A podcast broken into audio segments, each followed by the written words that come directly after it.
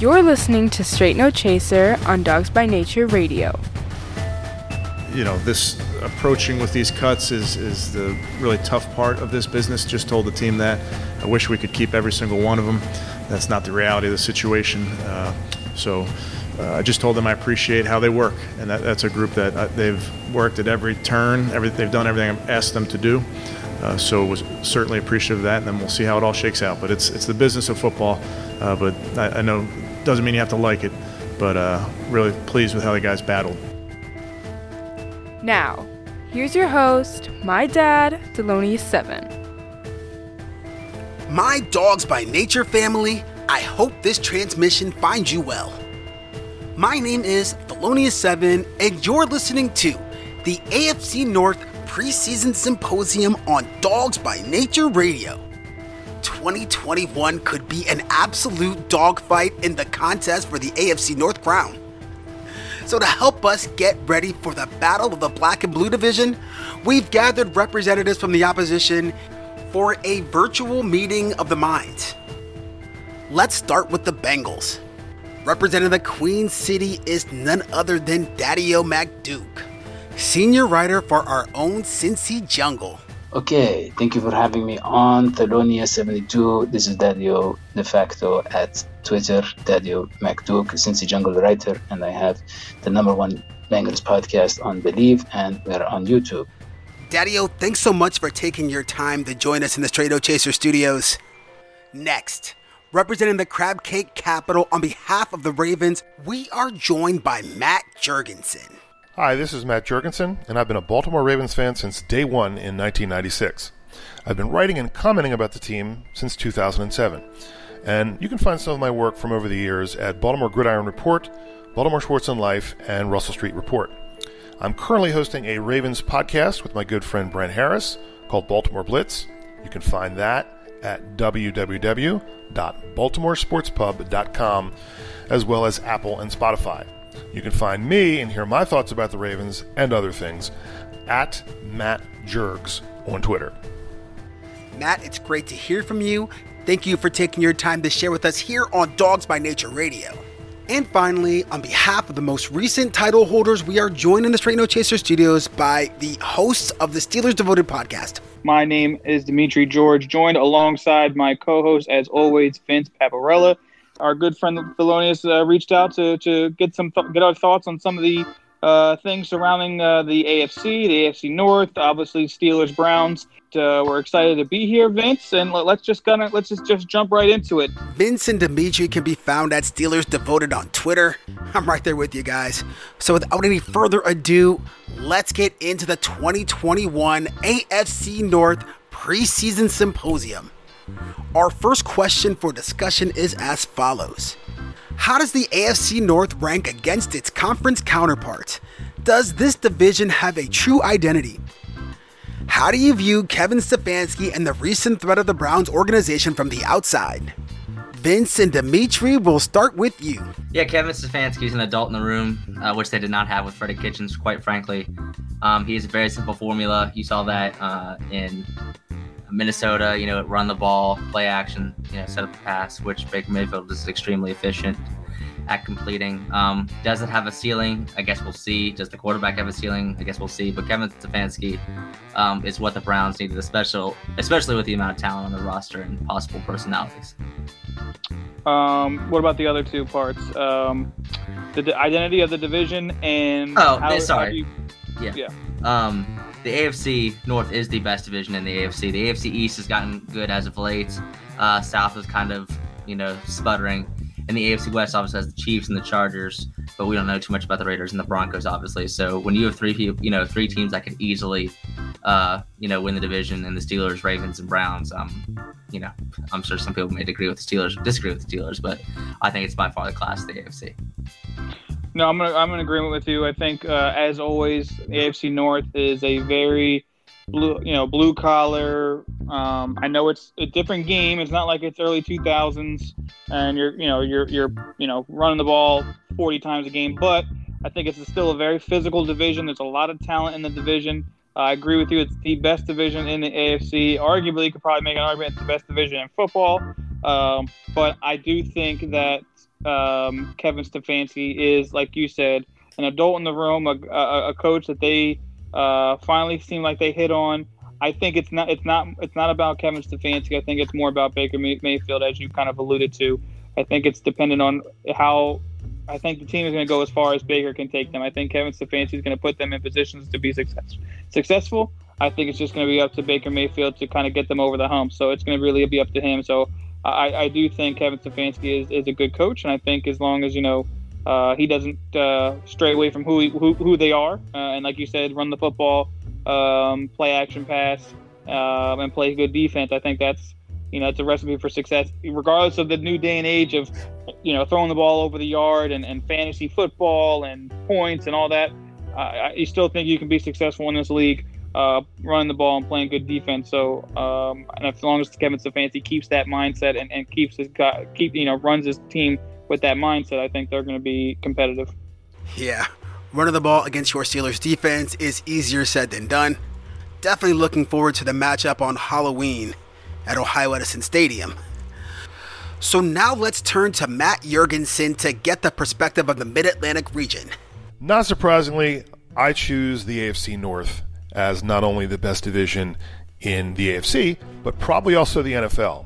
I mean, when you look at the teams that are found within, they all have great quarterbacks, some at different stages of their career, uh, but good signal callers, good coaches, uh, great rivalries. When you think about what the AFC North has been defined by over the years, Baltimore versus Pittsburgh, Cleveland versus Pittsburgh, um, the, the teams again themselves engage in hard-hitting football, and you know now over the last couple years, great offenses. You know you can add that into the mix as each when each of these teams get together, there's always going to be exciting football. Um, when you think about looking at Kevin Stefanski from the outside, um, you know one thing uh, as a Baltimore fan, you could always kind of rely on over the years was that you know the the quarterback position wasn't solidified. The head coaching job always seemed like it was kind of in flux. Kevin Stefanski has kind of changed all of that uh, in his first year. He you know negotiated COVID very well, winning 11 games, winning a playoff game, has created an offense that Baker Mayfield can thrive in. And I'm sure Cleveland fans feel this way. You're going into a season where you feel like you're a legitimate Super Bowl contender to represent the AFC. And um, as someone from the outside, I mean, you'd absolutely know that you have to contend with them when it comes to the AFC North uh, and trying to see if you can secure an AFC North uh, title. Wow. Even though I agree with your assessment, I almost can't believe it. I don't think I would have heard that before last year, or really ever. It's a testament to the work of Kevin Stefanski. Now we turn to the banks of the mighty Ohio River to see what Daddy McDuke of the Cincy Jungle thinks about the AFC North. AFC North is always very physical, but now they have very explosive offenses, a lot of passing, but it's kind of a combination of that physical style with a lot of points as well, as we will see with the, the Browns. Yes, the Browns are emerging. Uh, they have finally put the talent around the guy like Baker May- Mayfield, who I say is a, is a rich man's Andy Dalton. He can thrive with he has uh, good stuff around him. Ben Roethlisberger looked pretty good, lost some weight, and uh, of course the Ravens always are making the right moves, and the Bengals have three excellent receivers with a quarterback who is just is just rising a star, Joe Joe Burrow. Bro, you know we love Joe Burrow, but Baker Mayfield is not a rich man's version of Andy Dalton, even if that rich man was Elon Musk. Apparently, there are some in Northern Kentucky who still have to learn, but moving right along. Let's take a second to reset this offseason for our community. How do you feel about the early returns on your respective draft classes? Are there places that you wish the front office were more aggressive this offseason? Let's start with the perspective of the Nevermore and turn to Matt Jurgensen. Uh, I feel like the Ravens, as usual, had a pretty good draft. Um, when you start looking at the first round, you have Rashod Bateman, wide receiver out of Minnesota. He brings a lot of polish and maturity for someone his age. Um, should be able to help quite a bit on uh, sideline catches, has strong hands, good route runner. Uh, of course, he ended up injured. Uh, he's now uh, out with a groin injury, had actually surgery last week. I would not expect to see him, maybe not until week four. Uh, so, of course, that's got Baltimore fans feeling down about that already. Uh, but he should be able to, uh, I think, make an impact this season, hopefully. Um, the other first rounder, Odafe Oweh out of Penn State, freakish athletic ability. That selection, of course, is to kind of help offset the losses of uh, Ngakoue and Judon. He's incredibly raw, though, of course. Um, so, you know, Baltimore's defense, you know, they really want to ask their players to do multiple things. So it's not really just about saying, go get the quarterback. Um, so I don't know how much he's really going to impact things this year. I know they're going to ask him to do quite a lot. Uh, the signing of Justin Houston certainly helps a little bit. Um, so he has also a mentor and some of the other veterans to help him along. Um, but again, a little bit of a, a, a, gamble, I think, but I'll be interested to see what he can do in the defense. The guy that I think probably will make the most impact right away will be the third rounder, Ben Cleveland, out of Georgia. 6'6, 354. He's going to be fighting for a left guard spot. Very physical, very nasty. Um, he's a guy that looks like uh, some people automatically start comparing to Marshall Yanda and sort of that, just sort of that big uh, country kind of strong. Uh, so it'll be interesting to see what he does. It's probably more on the back end of the draft that I have questions. Um, Tylan Wallace, chosen in the fourth round, another wide receiver. Uh, really puts a logjam at wide receiver. I think they probably could have gone with defensive line depth, offensive line depth there. Um, so we'll see what happens with that competition. And Shaun Wade in the fifth round actually was just traded a few days ago um, to New England, where they're going to pick up another fifth and a seventh. Um, he was a guy again that fell down draft boards, was Ohio State, great pedigree, but I think it a, it also does speak to things in a good way. That if the Ravens felt that they wanted to move him along, that they really do feel about you know that the, strongly about their secondary, and that really in in in my opinion, I think a lot of people's opinion, is the strength really of their defense. Uh, that they really just don't have a spot for him. So in a way, I guess it's kind of a good thing. But um, we'll see again what those picks get turned into down the road. Yeah, it was surprising to see what happened with Shaun Wade. He's an immensely talented player, but he always struggled living up to the hype. Let's hope that he can reach his full potential in Foxborough. So let's hear some perspective on the Bengals offseason with Daddio from the Cincy Jungle. The Bengals uh, fans, rightfully so, we always have a problem with the, the free agent moves, and this season was no different. It was, uh, they didn't go out and get the top tier offensive linemen.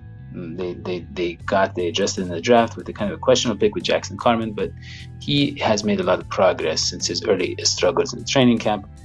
Carman is coming along. Ja'Marr Chase had trouble with the drops, but he's, you know, I think he's had some stuff going on in his life, but he seems to have worked through that, and he's he's been shining the past couple of days in training camp. Uh, yeah, they, they didn't spend on offensive line, okay? They lost Carl Lawson because they didn't give enough guaranteed money. They brought in Trey Hendrickson from the Saints, and but I mean it could work out. Both the pass rush and offensive line have looked solid so far in the preseason. For the love of Joe Burrow, I hope you're correct.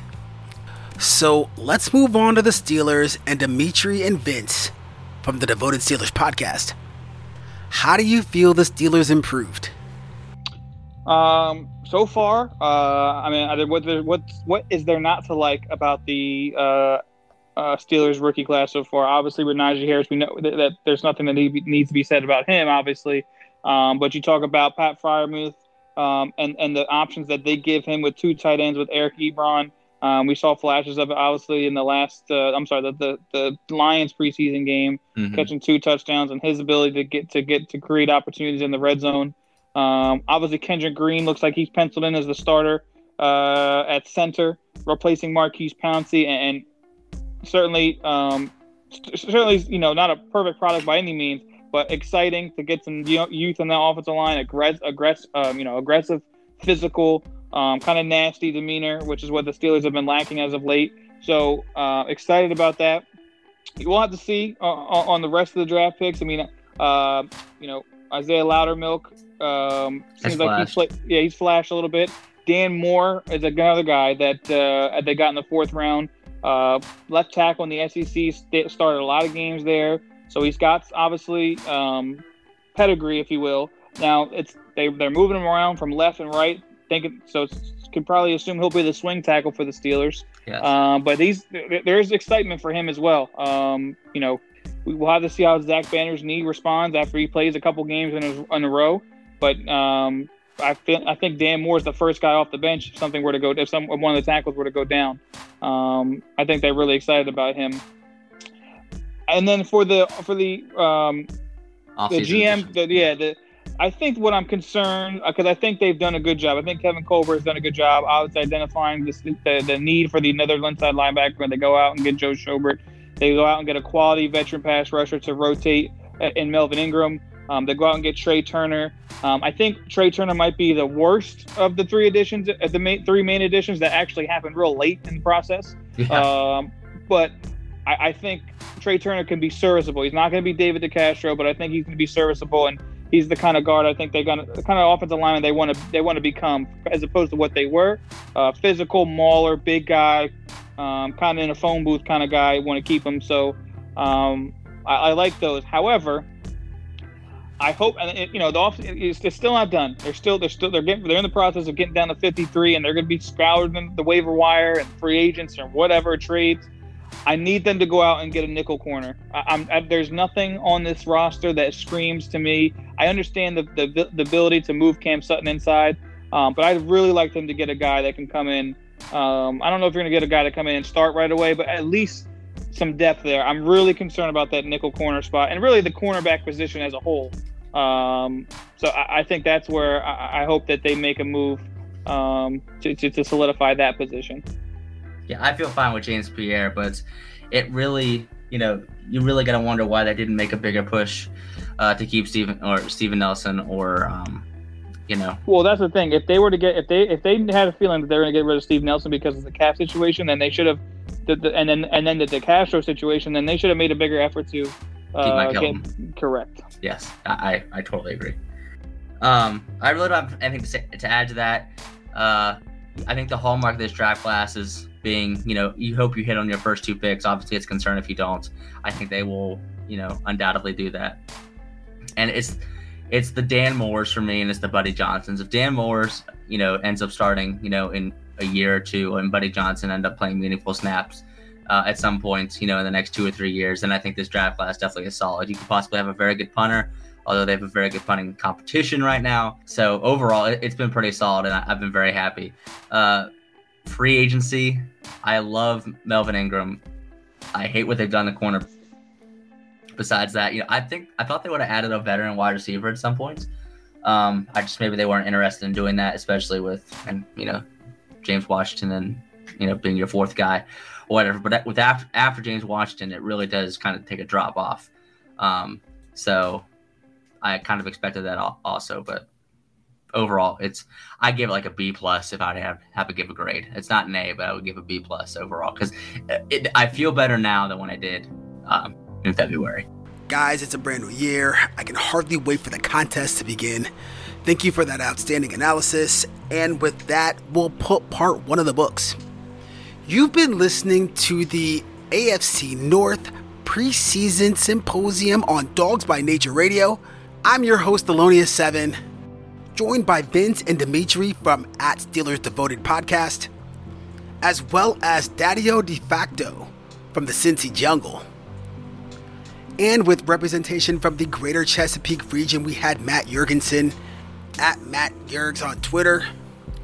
Once again, I'm Thelonious7 on Dawgs by Nature Radio. Take care and go Browns.